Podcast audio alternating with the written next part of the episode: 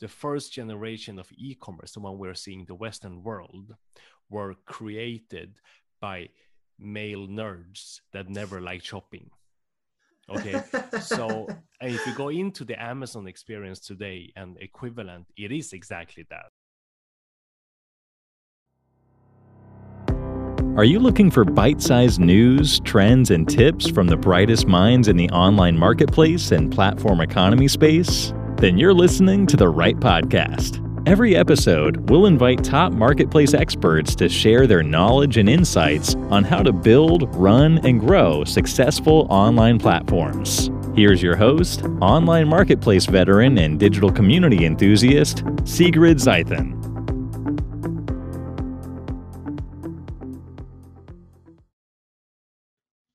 Welcome to Marketplace Insights, the podcast where Otis and I discuss what's going on in the marketplace industry right now. Yes, hi everyone. Uh, thanks for joining the podcast. Uh, looking forward to have a, having a vibrant discussion with you today, Sigrid.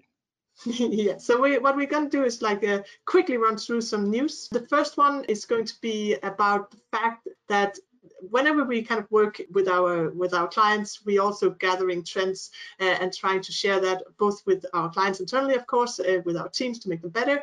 But every month we try to figure out what is interesting and what's happening uh, right now, and how are the content moderation challenges becoming or in, evolving, so to speak. And what we've looked at in, in February, what we've seen as new, was first and foremost scam categories. We saw that uh, the most affected categories in scam for February were maybe not surprising, uh, cell phones and accessories, and games and consoles with thirty-eight percent and uh, twenty-five percent of the total scam volumes. I think, Otis, you agree, probably agree with me here, but that's not really surprising considering that we have a new Well, two new consoles coming out, and we also started seeing rumors of the new Switch coming out. But do you think, do you think this is something that we'll see continue, or is there something else that will pop up in the coming months? Yeah, no, for sure, I, I agree. I mean, if, if even if we go back um, just a couple of months, so we just got past the Christmas period, right? So there were yes. all these gifts, there's everything being purchased. So and, and that's usually the, the the time for the new cell phones, the new gaming consoles, and so on. So um, that's that's not surprising. It's it's sort of kind of in line with the the time. Um, and I think if you look at uh, some of the news in terms of companies that are heading into gaming, so there, there's some interesting, uh, you know, ideas for some companies who are looking to move into more of a gaming space. Even look at uh, Oracle trying to say acquire TikTok, for for example. So so there are different ideas. Gaming is big, um, and usually scammers, they go where there's opportunity. So for sure, I think it's something that's going to continue. Yeah, exactly. I, I agree, and I mean it's it's really put on its um, on its head here, because we we did have launch of the two new consoles. That doesn't happen every year, and there's been um, a lack uh, of of products uh, and a high demand. So of course, that's something scammers will always jump on. Uh, but I think going forward, like tech is a is an easy target. It's it's not too expensive, but it's still expensive and not enough to be worth it for scammers, uh, and it's an area where uh, I would say you have you probably have a group of very diverse people uh, trying to to buy as well. You have uh, the the less tech savvy people, uh, and then you, who's maybe buying it as a present, and then you have the more tech savvy people who might not see the scams, but might be uh, in a situation where they are they don't have that much money, so they might even still at that point fall for scams. But for sure, I think as well, um, considering that there's rumors of the Nintendo Switch, and there we have a huge group of uh, of people who will be will be looking to buy it. We will see more of uh, those type of scams coming up as well. So that's something to be worried about, maybe, or at least to pay attention to. Yes, and and I think that's uh, actually a very interesting point you made about the the folks that are trying to buy that aren't, let's say, usually Um, operating in that space. So if you're buying a gift and you're not really a techie and you're not really into gaming, or you know, uh, even if you're an, a, a parent or a grandparent and you're buying a new device for for for a child, you know, you're you're gonna be one of those sort of vulnerable folks who are not, you know, really active in that space on an ongoing basis to be able to spot some of those times very, very quickly. So no, that that's a really a good point to make. And it's actually a very nice bridge to another piece of uh, of news or in industry insights I wanted to discuss, um, because we we did um, up to the lead up to Valentine's Day, we did a an audit of six popular marketplaces in the U K, uh, and one of the things we looked at there were consoles to see what kind of the scam levels were there, and uh, unsurprisingly, uh, that was also um, high numbers we found of, of uh, consoles offered uh, that we could see were probably fraudulent. Uh, and my thought there is that some of the people who are out there buying a, a console as a Valentine's gift may or may not be super techie themselves because they're buying for their partner. Yeah, they, they probably don't even know what's the latest version sometimes, you know. Yeah. Yeah, and and so it's it's very easy to to sort of pull one over on them. Um, exactly. And, uh, yeah. So I I think it's it's really, as we say, th there's some peak periods where you know you you gotta be extra vigilant um, in in in, uh, in your online activity. So uh, that's that's uh, that's true. Yeah, I mean, it's especially in, in the areas where you were talking about um, gift buying, because there you are probably, uh, well, some people will obviously be buying within the sphere of interest that they have themselves for a partner where they're sharing a lot of common uh, interest. But um, for, for many, it, it will probably be about moving outside of your of your comfort zone and, and buying in, a, in an area where you may not have that much um, knowledge, uh, and then you you're kind of double vulnerable, right? Because one, you're trying to find a gift, so you may uh, for someone that uh, is, so it's a very important thing. It will be kind of uh, the time a time sensitive purchase as well. Uh, many people shop presents kind of last minute, uh, and then you're also buying in a in an interest sphere where you may not uh, know about exactly, as you're saying, what is the latest version? How is it supposed to look? Uh, how can I make sure that that the package is actually accurate uh, for, for what I'm trying to get? Uh, and the, the price, how do I know that the price is reasonable uh, in the sense that not too cheap, because then it's definitely a, a scam, right? Oh, for sure, for sure. I mean, it, you know, when we when we look at this space, and of course we we can look at it from uh, an array of angles because of the world we're in, or at least uh, the, the the business we're operating in. But as someone trying to purchase um, a new device or you know some new tech, um, I, I I think the the level of knowledge is is is minimal. In, in in a lot of cases, mm. but the level of enthusiasm is through the roof. Yes. You know, if, if, if you go to, to buy a, a new device, you're, you're already very skeptical because of what you know uh, what what we uh, kind of uh, go through on a day-to-day basis from from our side of the, the fence. Uh, but when you you know you, you're going to be very careful, you're going to you know pay attention to a lot of different things, like you listed, the price and and the versions and things like that.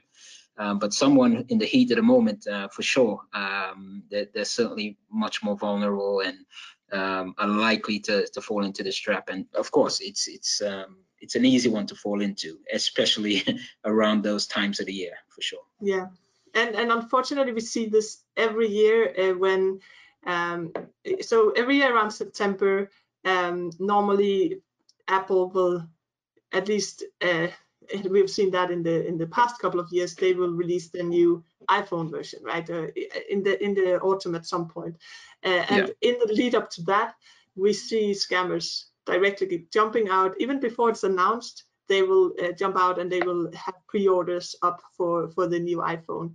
Uh, so it's it's about being vigilant and it's about knowing what um, what to look for. So, uh, but just to go back to uh, the Valentine's Day audit we did, uh, one other thing uh, we saw was, unfortunately, puppy scams were abundant. And it's not really surprising uh, considering that uh, over the past year, the the, um, the purchase of uh, of dogs and, and probably other pets as well has gone through the roof due to the pandemic. And I was just looking actually yesterday on Google Trends. And it's it's you should actually do this yourself if you're sitting at a computer. Just put in "buy puppy" at Google Trends and just see the jump that happened in March two thousand twenty. It's uh, it's it's pretty amazing. It's a pretty good kind of picture of of um, of the pandemic, really. Uh, so yeah, that's a, that's another one where you should probably uh, pay extra attention right now. Um, is is uh, the pet category?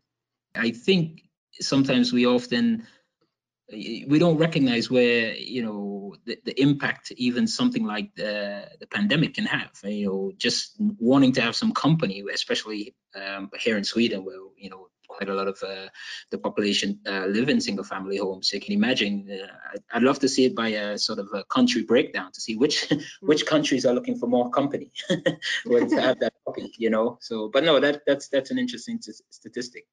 Yeah, I mean, in general, I love Google Trends. Uh, I did a, a, a Trends um, blog that you can find, actually really interesting, you can find on, on our website with uh, eight marketplace uh, experts that predicted what will happen.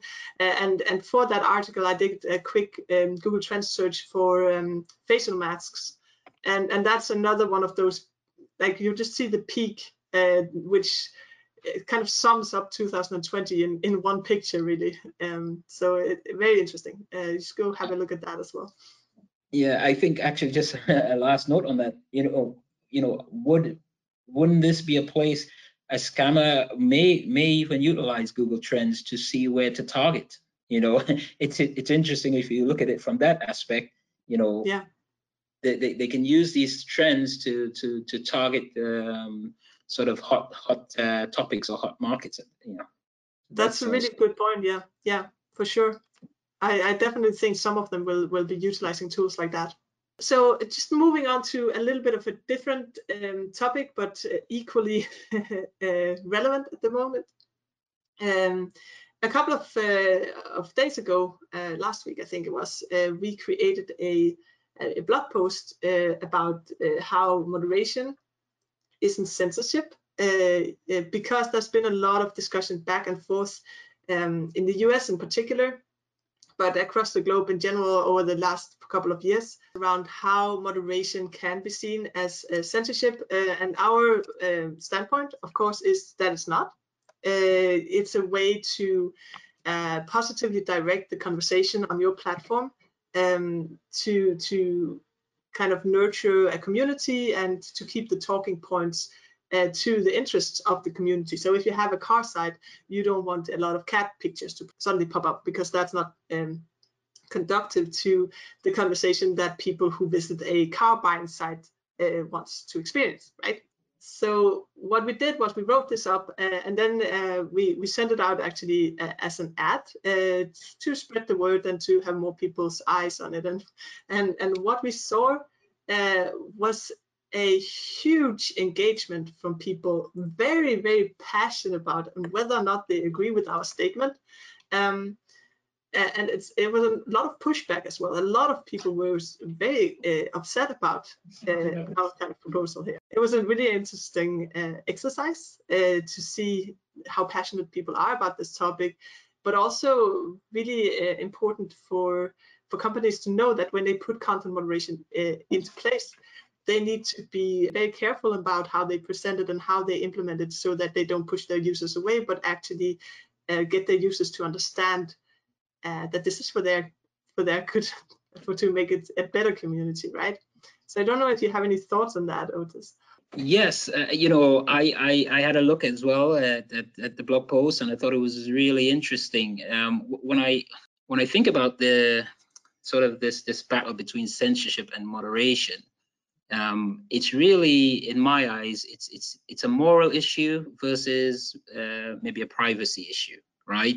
Mm. Um, You know, from the moral side of things, uh, in terms of censorship, you're looking, you're, you're appealing to personal values, right? Is this okay for a child to see? Is this okay for uh, a, a, an individual to see? Is, is it somewhat demeaning if it's abusive? Um, I think in some cases, um, that's really one area where, where the, the, the struggle to separate is this okay? And then when you look on the privacy side or the accuracy side, based on your example, like sort of the cats versus the cars, the, mm. the interesting part about that example is the R and the T are very close to each other on the keyboard.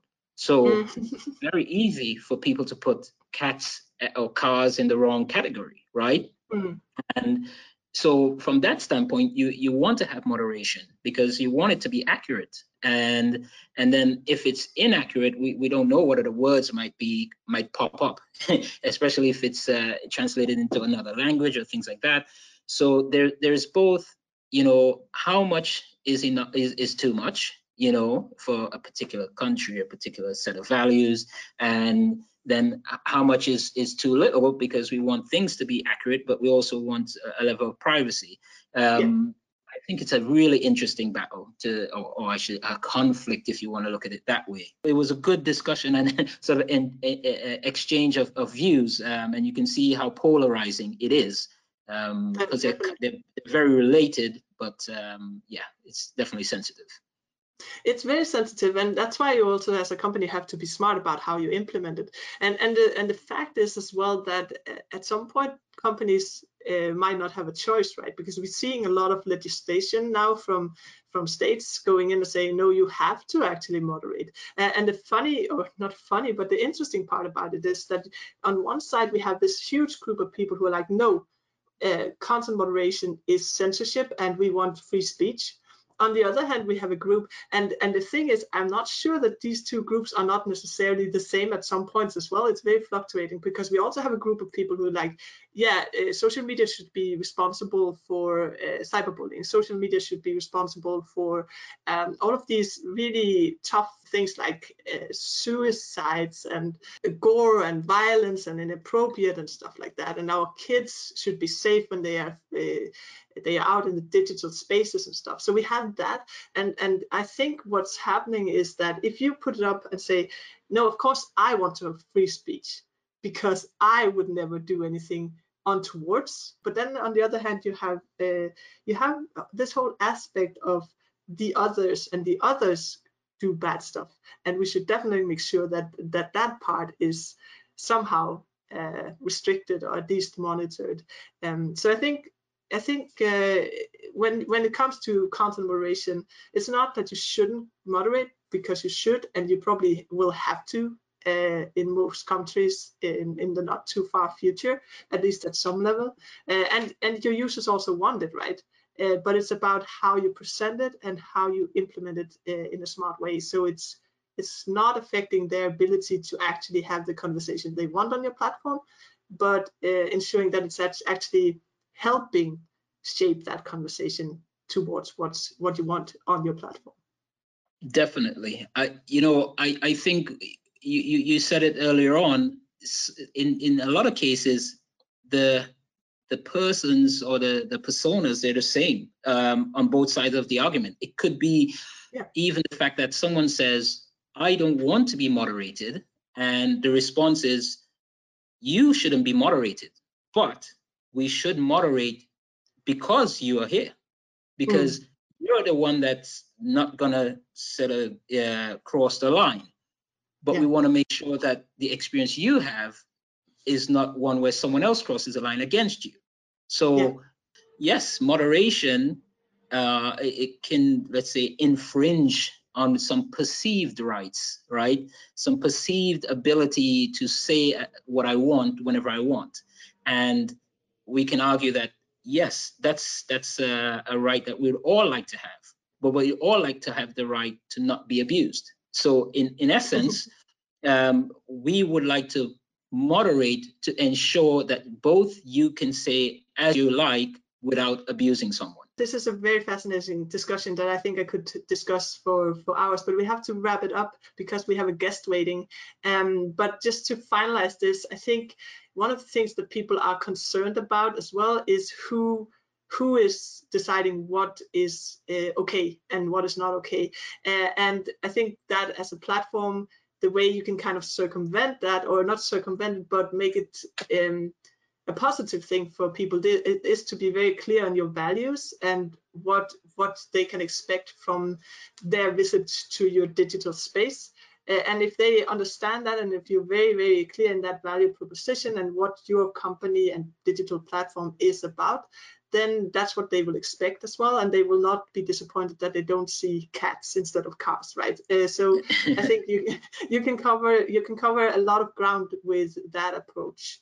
Um, thank you so much, Otis. Uh, this was very interesting. I would love to have two hours more to discuss. Uh, we have a lot of more trends that we have summed up uh, from February. We have a blog post up on besedo dot com, so if you want more kind of insights into what we're seeing, the trends we're seeing, then you can head there. We're going to have that on a monthly basis, so uh, so you can uh, get kind of a roundup of the, the moderation trends and challenges that we are seeing globally. Now it's time for something I'm super excited about. I have Tom Xiong in the studio, and we're going to talk about micro trends from China and how that can be applied to online marketplaces. So I'm really looking forward to, to that discussion.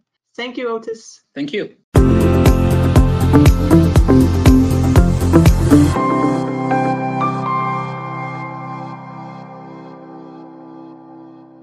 I've been super, super excited about this episode because I am joined by Tom Xiong. We have been talking for a couple of months now about doing this podcast together, and then finally we, we managed to get the time to do it. Tom is uh, the co-founder of two fantastic podcasts, which I definitely recommend listening to. Digitale Draken, kind of a Scandinavian tech podcast about global innovation. And then Digitale China, focused on the Chinese technology sector, both of which are fantastic. You also worked as an advisor for several larger tech companies, where you put your expertise of product development and tech to good use. And there's, I think, a thousand other things to say about you. I will let you take over and just give a brief introduction about why you are you're great at uh, this particular topic. Well, that's uh, up for people, other people and listeners to decide maybe, but I think uh, I think the reason why I am at least here and, and we're having a conversation about this topic is because over the last few years, uh, I've been running the, uh, the podcasts about Chinese technology sector, but at the same time, we've been also doing some quite a lot of advisory and consulting type of projects for mostly larger companies regarding digital strategy and, and uh, China type of uh, trends. And uh, at the same time as well, I've been running my own startup here in Shanghai in China. So I think that's why we're here, because we're both interested in basically the same topic, the future of internet and e-commerce and, you know, et cetera. Exactly. And then also, I think it's very, you're a very interesting person because you have both a leg in kind of the Western world. Uh, you, you, you born in, in, uh, in Sweden, and then mm-hmm. you have this whole life in, in Shanghai as well. So you kind of merge those two, uh, those two sides together in a very interesting, I find, way. Mm. Yeah. Happy so, to hear. so uh, so when we first started talking, we were actually talking about um, kind of technologies that you see in China and how the, the internet in China is is like, or the use of internet in China is is a lot more innovative, at least in some aspects, than what we see in kind of the more in the Western world. Um, but how those trends also are moving from China and into the Western world slowly, and uh, we're starting to see some emergence of that. And that's really what I wanted to bring you on, because when we talk about that uh, in general, it's often about the whole kind of e-commerce uh, sector. However, we at Besedo, we, we, we are kind of more narrowly, we, we also work with e-commerce, but very narrowly we work with online marketplaces. Uh, and I think that online marketplaces uh, could really utilize a lot of the, the trends that um, e-commerce uh, sites are jumping on, and especially looking at China and seeing what's going on there could, could take some of these things and be be quick to adopt them uh, instead of what I feel sometimes they are lacking a little bit behind. Um, mm. So that's what we want to, to talk about. So I think, like, first, it would be really great if you could kind of give us kind of some micro learnings and overall kind of overview of the of the e-commerce trends in China right now, and then yeah. you can deep dive, dive into a couple of those. Yeah, I think, I mean, I think we can just start also with talking a little, a little bit about why we're talking about China as a topic and why we're looking at learnings from China, right? Mm-hmm. I mean, historically, China has been very famous, especially the technology sector, um, not only like internet technology, but overall technology sector has, has been very famous for copy pasting, right? So uh, we've all seen those weird photos of these weird ripoffs of the Adidas shirts or, you know, whatever that could be, right? Um, but I think what a lot of people have missed out on is that over the last uh, years, uh, all this copy pasting have you know tr- progressed into the next level, um, and and and the basis of that has been huge G D P development. We're talking about over a billion people consuming stuff. Of course, economy lifts. Of course, companies get more money. Of course, they get motivated to do way more, you know, innovation by themselves. And I think the result we're seeing of that right now is that, especially in the technology or internet technology sector, is that we're seeing within a few areas, e-commerce, one of them, that China has actually stopped copying many years ago and actually been starting to innovating and actually now are world leading. And with China, I, I mean, it's China is a country, right? So it's not the entire country, but a speci- specifically a few technology companies in China that have been able to become world leading and way more, you know, advanced than Amazon, for an example. Mm, yeah, I mean, it's it's it's actually interesting because if you saw looked at the tech sector in in uh, in China and in Asia mm-hmm. overall, it, you have seen. Um, You've seen this innovation in gaming already many, many years ago, but now it's moving into kind of all of the other tech um, sectors as well. So I'm super excited to uh, to talk about that. And mm. I agree with you.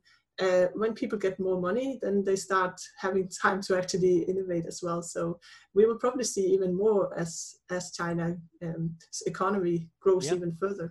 Definitely, definitely. That that that's for sure. Uh, and I mean, like, if we talk about the macro stuff and, and the things happening, I think uh, on, on the extreme macro level, uh, the e-commerce penetration is high and mature in China.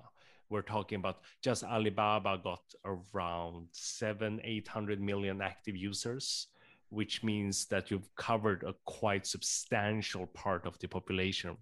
I mean, there are about one point three billion people in China, but that includes kids and old people and, you know, even people that aren't legally allowed to even either use a service or or or whatnot. So seven hundred million is quite a lot. And um, uh, what we've seen, of course, is that, you know, it started off, of, like I mentioned before, being a rip-off from Western e-commerce. And then now it's been progressing to the next level. So I would say, like, there are two big, very big happenings hap- right now and very big reasons why it's been progressing that much. So number one is that the entire society or or all the consumers are extremely digitalized, which means way more and more efficient digital payment options, enabling e-commerce in a totally different way, that is higher conversions and better profitability for the e-commerce companies. So that's one thing. And the second thing, obviously, is around the, the deep access to supply chain. I mean, we know that China is the factory of the world, but the Chinese companies with access to all the factories servicing their own market with no import export, with no, you know, stuff like that, obviously that has meant that the marketplaces in China have had an excess um, supply, enabling the demand to catch up, right? So these two things uh, in like combined has enabled e-commerce to go from almost nothing, like l- less than ten years ago, to extremely high penetration. And now we're seeing the next level of it, and and the next level actually being that we're seeing e-commerce moving very fast from a search-based e-commerce into discovery-based e-commerce. I, th- I think that's um, that's interesting to see where, where it's moving and how fast it has moved in China. And um, just for us who are not based there, is is um, is the access to e-commerce mainly uh, mobile-based, or is it mainly desktop-based? Yeah, that's a very interesting question, because I think when the internet economy of China actually really, really exploded was during the time of smartphones. So yeah. It was never a question about whether people should use old shitty desktop computers or new brand new like smartphones, right? So we saw that very, very early stage that m-commerce became the dominant thing almost immediately, combined again with um, uh, mobile payment solutions that enabled you to actually use these services and actually pay for products in a very, very easy way.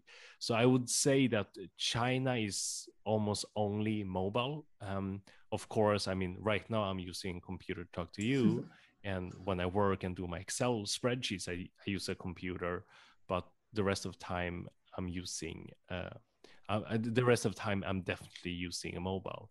And, and you can see that in the numbers. I mean, if we look at entertainment, digital entertainment, that is people watching videos or or short videos or, you know, whatever, playing games, that's even much higher than e-commerce. It's about, about nine hundred million to a billion people using that.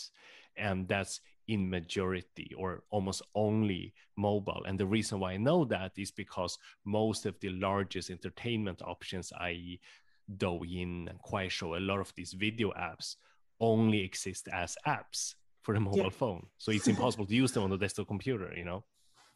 No, but that's interesting, because not to derail the conversation too too much and too far away from kind of your area of expertise, but it's the same revolution we're seeing in Africa, right? So a lot of the learnings that you can take from China could be directly or may almost directly applied to someone who wants to operate in, in Africa, where it's also mainly uh, mobile based. So I think uh, that's also something to think about.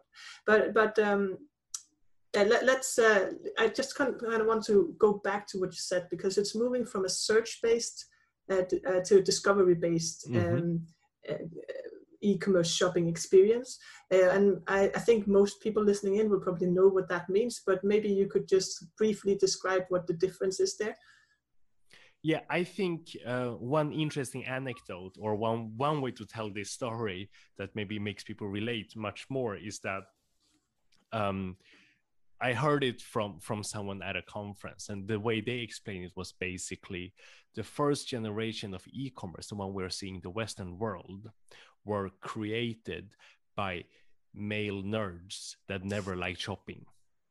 Okay, so if you go into the Amazon experience today and equivalent, it is exactly that. So you go in with a search box. So the entire old world of e-commerce, including Amazon, is designed around one simple experience. The same thing as Google is designed around, which is get in, get out as fast as you can. You are supposed to be mission-oriented or goal-oriented. Find your thing, pay for it, and get out, because the shopping experience is not fun. Mm-hmm. And again, I think it depends not only on gender, but on interest. But but if we like look around, right, is that a lot of people that don't like shopping think like that. A lot of people enjoying walking the retail stores do not think like that. No one just, you know, runs into an H and M store, buys a t-shirt and runs out as fast as they can, right? It's my dad would do that. Exactly. Well, I am the same. That's why I shouldn't start an e-commerce company today, but it's also, you know? It's also what is it becomes a self-fulfilling prophecy as well, right? Because you you you're creating this experience to be fast and and quick and nothing else, right? Mm. But then it doesn't become engaging because you're not designing it to become engaging, so it does become boring. So you do want to get it over with as fast as possible, so it it, it kind of it just escalates, right? It becomes more and more boring and more and more efficient. Yeah, exactly. But there's another way, nicer way to look at it as well, which is that based on the technologies and the internet speed that existed many, many years ago, the only thing internet could compete on was speed and efficiency. Mm-hmm. So, that is, uh, many, many years ago, it wasn't possible to create this beautiful website or mobile app, right? Um, and give you a compelling experience that would actually compete with the nice physical world of the retail space.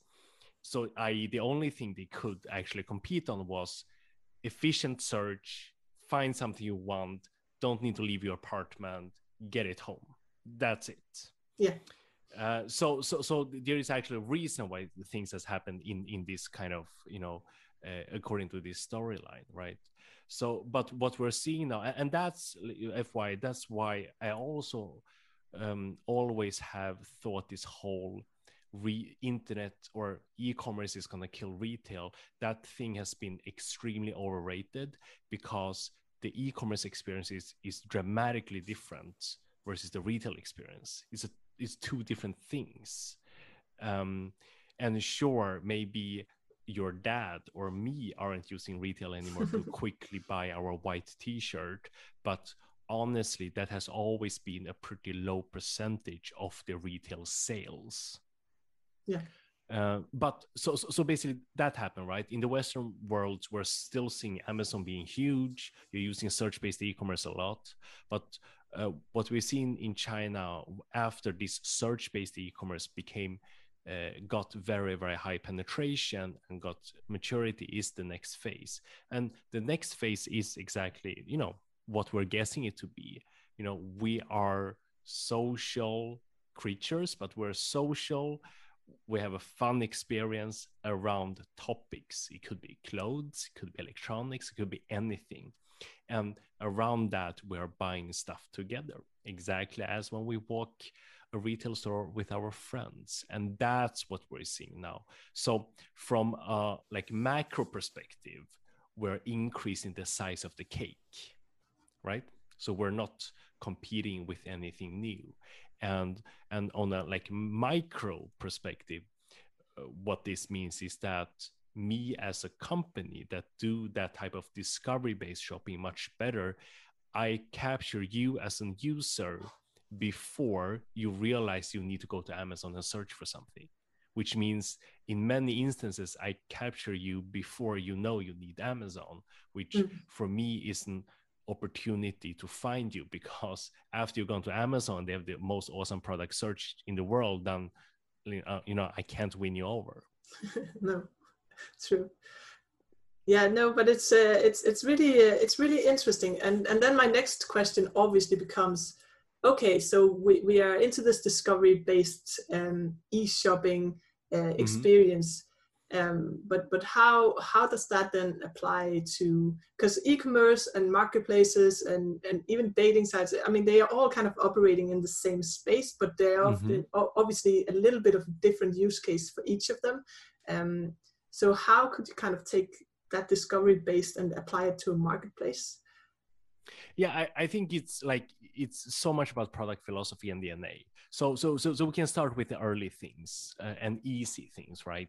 So if we look at sites like Pinterest and Instagram, I mean, they are discovery-based digital services. For sure. You're there because you love a topic and you love to consume stuff, you know? And even today, a lot of people on Instagram actually browse around a lot of content. They say, oh, that's a really nice dress. You know, so yeah. If there would be a buy button there, if there would be a, diff- a way to buy it, and if, if it would e- be easy enough for you as a consumer, then you p- would probably buy it before you even knew you wanted a new dress, right? Yeah, I think actually Pinterest experimented with a buy button, or at least they, they talked about it at some exactly. point, you know? Yeah. And, and this means this has been going on for a really long time. So, so, so. Like the Chinese tech companies didn't come up with anything new, but what Chinese comp- tech companies did is that they managed to actually solve this, because when Pinterest tried it many years ago, when Instagram's tried it, et cetera, et cetera, it just haven't worked out from a financial perspective. Conversions weren't high enough. They couldn't get users to actually buy stuff. Um, users would get inspired, and then maybe a month later, walk into a store or search on Amazon and maybe buy a a new dress, but uh, Pinterest wouldn't wasn't able to get that conversion in a way, right?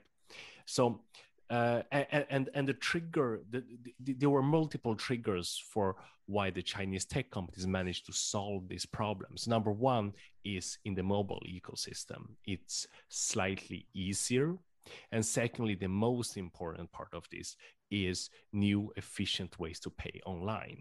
Because when you are discovery shopping, when you're shopping based on emotions and not pragmatic needs, uh, you don't have time to take out your credit card, because that's just stupid. You know, you just got a feeling. You're like, this is beautiful. I want it. then you need to be able to tap on it one time and it should be arriving very, very soon, you know?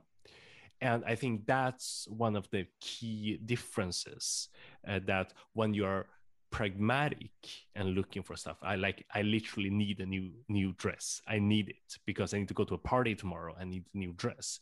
Then you're okay with the currently really bad U X of Western e- e-commerce, except for mm. Amazon, which is you need to get your credit card out. Uh, and in China, thanks to the rise of mobile payments such as Alipay and, and WeChat Pay, et cetera, et cetera, uh, in the mobile ecosystem, uh, with, you know, I would say the personalization that mobiles gives, like with the Face I D and, and you know, you know, whatever that could be, right? Uh, that enabled actually this type of new consumption and new e-commerce to actually rise up. Yeah, make it as easy as possible. That's kind of been the mantra for, for years, right? But mm-hmm. um, but it seems that they, they have solved something by incorporating the easy to pay also option, because I know it from myself. If I go to a website and then I have to put it into the shopping cart, and then I have to click the shopping cart, and then I have to click, to click the button there, and then I have to fill out all of my details. And by that time, I have forgotten what it is I'm actually buying, and I just can't be exactly. bothered anymore. Yeah. But you, you can compare it to when you walk in the street, right? You walk past the store, you see this beautiful uh, sweater, right? And you might enter the store and say, listen, I want this because it's beautiful. And they were like, oh, it's out of stock. Can you wait two weeks? Come back in two weeks. Then never, right? Yeah. But if you really need a new sweater, you would tell them, you know, sure, I'll come back in two weeks. And you would actually come back in two weeks. Yeah. So that's the difference between those two consumption behaviors. For sure. No, but it's it's it's, it's fascinating, and um, I'm I know from talking to people within the marketplace industry that they are really focusing on making everything easier for the for the user as well. So I think mm-hmm. there's a lot of learnings that they can take from that. When we were talking about this, we were talking a little bit about um, about live streaming and mm-hmm. how that kind of changed the internet usage in China. And I, I feel we kind of touched on it, but maybe you want to add a little bit more to why it has been so impactful. Yeah, I think actually live streaming is one of the best examples of this co- so-called discovery-based shopping. Uh, and it it is exactly that. So if we compare it to the old school Q V C in the Western world that we had, the T V shops, et cetera, et cetera, yeah. um, we actually had this format before. And then before, this was also discovery-based shopping, because at that time we had no internet. So there was this guy on T V telling you that this this set of knives is exactly what you'd have because you're from Japan. You know, Japanese people really know how to know, make knives, et cetera, et cetera, et cetera. And at that moment of time in our history, the only reason why you would call it discovery-based shopping is because your lack of access to information because of no internet, right? Today we have all the access we want. So now what we're seeing with live streaming and live shopping is that it is um, foundationally the same thing. Uh, it is entertainment uh, and shopping. So it is not just someone standing there and just showing off a bunch of knives. It is someone actually educating you about the products, someone educate and, and someone putting up a show. So, so, so you're sitting there, you can join of multiple reasons. You can join because you like this brand they're talking about. You can join because you like knives, you know, and, and you like that topic, or you, you like kitchen as a topic, or you could just join because you like the host and you're sitting there and it's fun and they're inviting different guests and they're talking to different people. And then in the middle of it, they would say, hey, listen, you know, last night when I was super hungry, you know, I actually discovered this new new snack brand. I've never heard about it before, but, you know, here it is, the product. And then and then suddenly you have a freaking buy button there. And, and, and the main difference between this modern live streaming and live shopping versus the old world Q V C, number one, obviously, is, is that the format changed slightly because it's way more entertaining today than before, because the, the viewer has higher requirements today than before. But, but the main difference here is actually the integration of the buy button. Before, you had to take up your phone, call someone, you know, and place an order. Now, one tap down. Yeah. So obviously the conversion increases and therefore the profitability uh, or revenue per user, whatever you want to call it, that increases substantially. Yeah, and, and I'm actually seeing live shopping uh, pop up now here in Sweden as well, which was mm-hmm. at first I was very confused. There was yeah. I was looking at two women uh, putting on clothes uh, from a clothes store, and uh, I was the, the chat was the chat was going crazy. Like, they were talking mm-hmm. and they were chatting with each other and with the um, and with the, the, the hosts who were trying on these different clothes, and they were asking mm-hmm. questions about how to utilize it.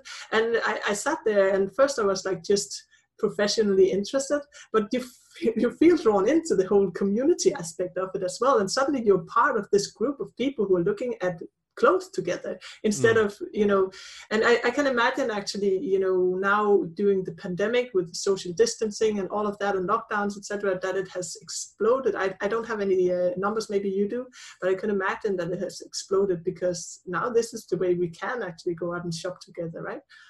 Yeah, I mean, like, China is the number one market uh, in the world right now when it comes to live shopping, and, and a lot of the trends we're seeing in the Western world that exploded thanks to the pandemic, you know, they are inspired by everything that happened here. And, and in China, we're talking about a market that's worth right now around, or last year, I mean, last year, twenty twenty, around one hundred twenty, one hundred thirty billion U S dollars, which is uh, quite enough, like, from a G M V per step is very high, because put it in relationship to Amazon, their their, their total G M V is around five hundred million uh, billion U S dollars. So we're talking about something that's, you know, substantially big, right? Yeah. And and we're seeing some of this live streaming selling goods for, you know, hundreds of millions of dollars each year.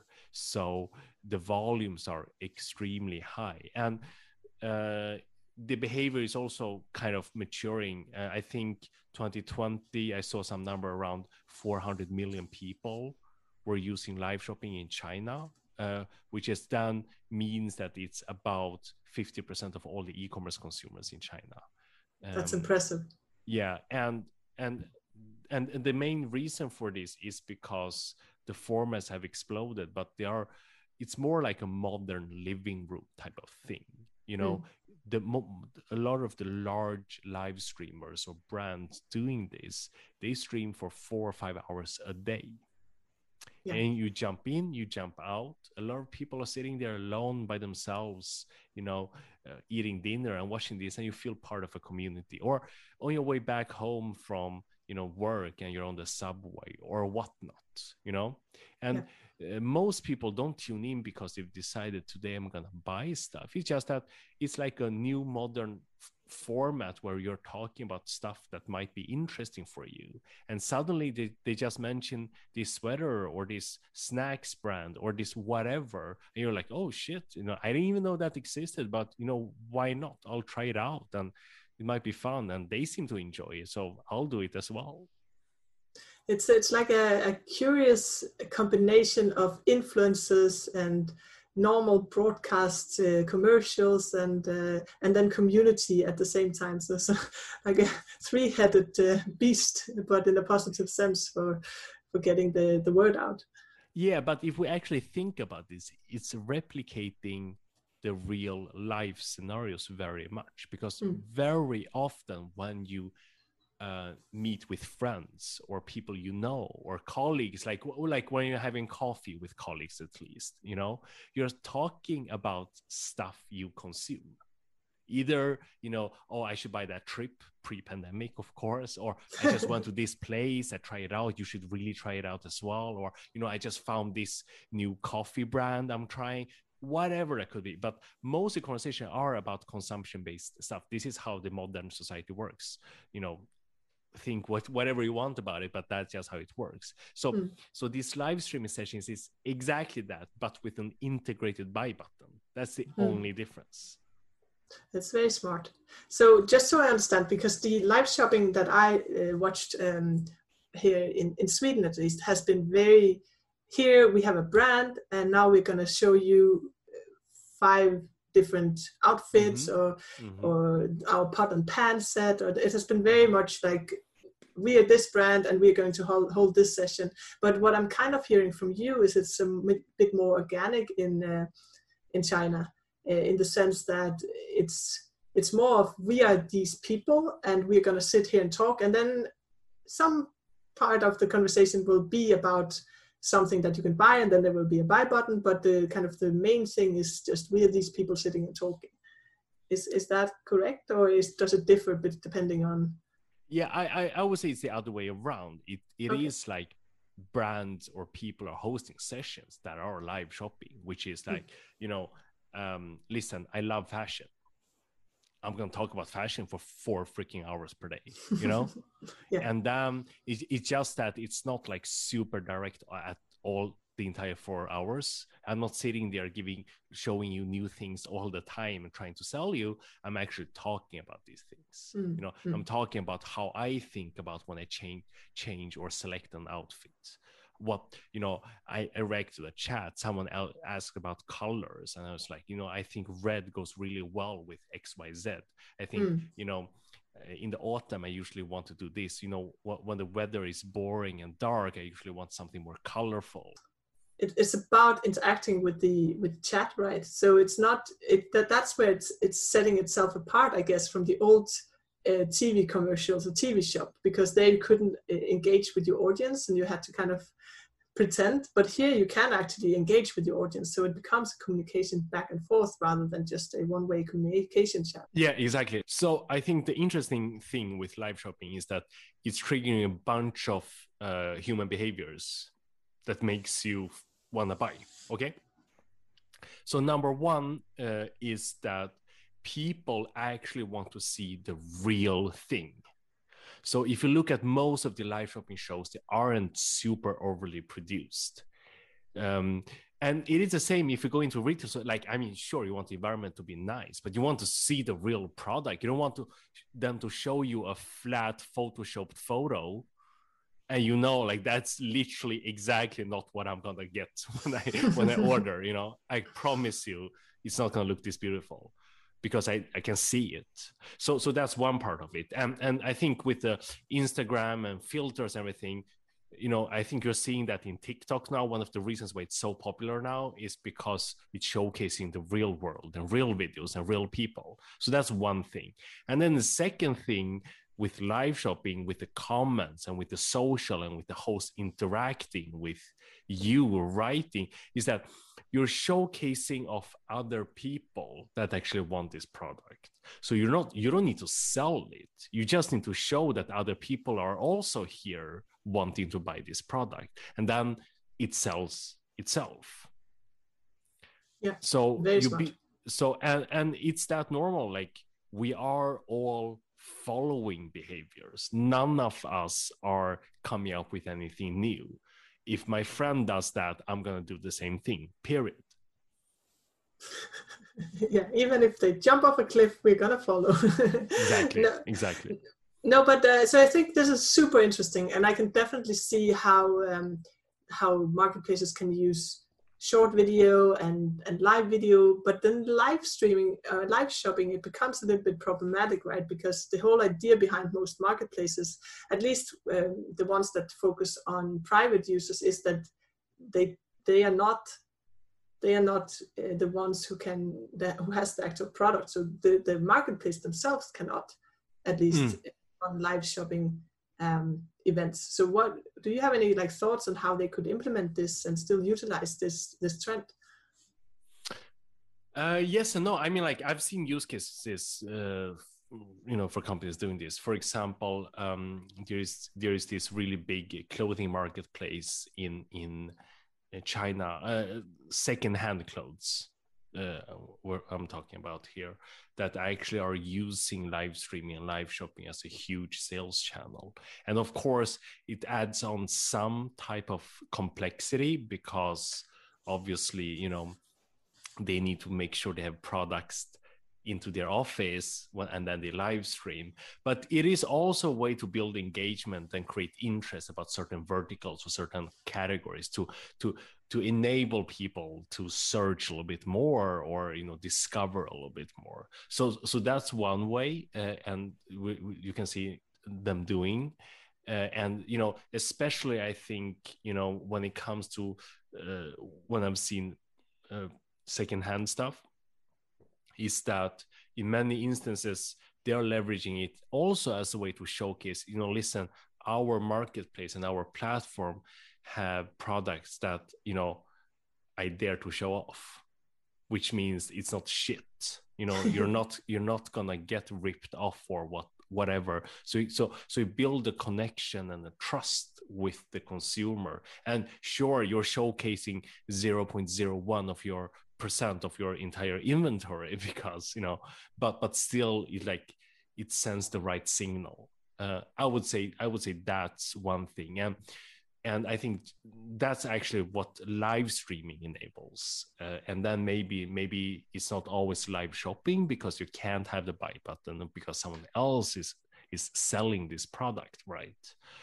Um, so so that's one thing, and then of course for higher ticket items, then then it's, you know, it makes sense even more than obviously. So so we don't even, you know, need to cover that because it's so it's so apparent why that would make sense. Yeah, when I was first uh, introduced to the concept of of live shopping, I was mm-hmm. trying to find out kind of ideas on how marketplaces could implement this. And the first thing I was thinking was kind of uh, a Twitch experience. So Twitch has Uh, yeah. usually been used by gamers, but they have now moved into people sitting and showing off. I saw someone building a, a, a gingerbread model here during Christmas, or people sitting and uh, producing artworks while people watch. And I was just thinking, if marketplaces somehow enabled live streaming on their platforms, then they could push people who were live with their with things that they want to sell to the top, so people would always be able to click in and see someone who's sitting and showcasing their, uh, their, their items that they want to sell. The main problem I see with this is um, I know that it's a huge issue for marketplaces to even get people to fill out proper details. So I don't mm-hmm. know how many people would actually be willing to, to sit down and do an entire live stream with the items that they want to sell. But again, as you said, it probably depends a little bit on the on the ticket price for the item as well. So if you're selling a car, maybe you would be willing to take a, a GoPro and go out and like look around in your in your car and do a video where you answer people's questions at the same time. Whereas if you're selling uh, a children's book for ten, uh, ten kroner, one euro, then maybe you don't really care enough. Um, but I think it could be a, a fun experiment as well to see if, if people would pick up on it and be willing to go in and actually live stream their own, as an individual, their own kind of uh, uh, products. Yeah, of course, exactly. And and, and you know, I, at that point, we just come to to the the the most like the most common question, which is, what do I need to invest as a user in order to get something back, right? And and and it's pretty straightforward. But but I think based on the live streaming, and the, like another trend happened before live streaming here in China, which is that we saw that a lot of product pages and product descriptions moved over from uh, flat photos to videos. Uh, not always like super well produced videos, but it's doing the same thing because you're showcasing the product from different angles and in a real environment. So another thing is that one of the most common behaviors I see on Chinese e-commerce websites or apps where you have normal product photos, you know, those normal, beautiful ones. Let's say you're buying a new keyboard because you're working from home, right? And you have this nice photoshopped photo. The most common behavior is that you immediately scroll down to the comments, as you do on Amazon, and people have uploaded photos of the packaging, and when they receive the thing for reals and it's in front of their computer in real life, and you know, so people can see, estimate the size of it, or or how it looks, or or you know, how high it is, and and how it's placed, etc, etc. So uh and that's a very common behavior, actually. That's why people want to go into the store to feel and see something before they buy it, and and this is actually, you know, replicating that enough for many many users. Mm, yeah, I definitely think that even if you can't do live streaming or live shopping, then just having video at least on your website is going to, to help a lot. And giving users the option to upload videos of their products is going to, and it's it's not, I mean, there's not that big, so big of a difference from a user perspective, whether you have mm-hmm. to snap a, a picture or if you do a small video of the item, right? For, from a user perspective, that that is technically the same, right? Um, but it's about how hard is it for them to then upload a video. Do they have to jump through loops and upload to another another platform and then link to it from, from your platform? Or can they just directly in, in your app or on your website upload a, a, a video? And so there's a huge difference there, at least. Um, but, but yeah, I think um, I think this is super interesting. Uh, so there's we, we've covered we've covered live streaming, we've covered uh, live shopping, which is is kind of the same, um, mm-hmm. but with small small differences, and then a video as well uh, in order to sell. And um, I'm sure there's a ton of other learnings, but we we're trying to keep we're trying to keep these episodes um, under an hour at least. Uh, so mm-hmm. with that in mind, I I think I want to wrap it up uh, with kind of like a short summary. Um, what do you think marketplaces should do right now if they want to go and, and implement? Where should they start, and what is important, and why would it be effective for them? No, I, I think, you know, it, it depends on marketplace, depends on product category, depends on, on a bunch of these things. But I think um, overall, uh, when it comes to marketplaces, there is, um, sorry, I think overall when it comes to marketplaces, uh, it's very easy to be afraid to showcase the real faces behind, because one of the functions for marketplaces traditionally have been to brush up the shitty work of your users trying to sell something. They don't snap enough good enough photos, they write a really bad text, and therefore no one buys, etc, et cetera. So it's like that's kind of part of the D N A. But I think in this new generation, we're seeing um, where everyone is used to this kind of super Photoshop stuff. I think, you know, whenever it is video or live streaming or whatever it could be around that segment, uh, when you're showcasing someone real or a real product, the only thing it essentially does is that it builds trust. Yeah. And building trust means you shorten the, the the time of conversion, so hopefully, you know, it should deliver slightly better results. But the key thing is that, and then the question comes, you know, in which categories do we need to build trust? So that's one part, right? And then the second part is the discovery phase, which is that we should see many of these activities as increasing the cake. So it's not making sure the people that already go in and search for a certain product on your marketplace, uh, I mean, they are already there searching. So the question is, is live streaming or video maybe a way for them to actually be interested in something else they would never have thought about? And what, how do you do that? Is it by you hiring your own hosts, doing live shopping shows, and you talk about a bunch of different segments just to inspire people? You know, you don't need to show off everything that's available on your marketplace, but just to inspire people and build trust in that category. Just because I'm used to buying cars through your marketplace doesn't mean I'm used to buy old furniture through your mm. marketplace. And maybe I have a bad feeling about it because maybe it's gonna smell, or or you know, your dog has been chewing on on on the you know on on the furniture or whatnot, right? And so, and it's not necessarily you should show off the exact furniture you think they're gonna buy, but it's about showing off the quality or the trust, or or you know, how certain things work. I think I think that's the way you should really think about it, and and, and the key investments should go into the segment of increasing your volume, uh, increasing your traffic, because I think one key thing that a lot of e-commerce uh, players usually worry about and think about very much is that, sure, I'm happy that you like me, I'm happy that you buy stuff from me, let's say once a month, but what do I need to do in order for you to buy stuff from me twice or three times a month? And and that is definitely not going to be the product you always buy once a month. It's probably going to be a totally different category. And but in those segments, it's much harder to convince you to buy something. And how do I change that behavior? And that's what I mean with increasing the size of the cake, so to say.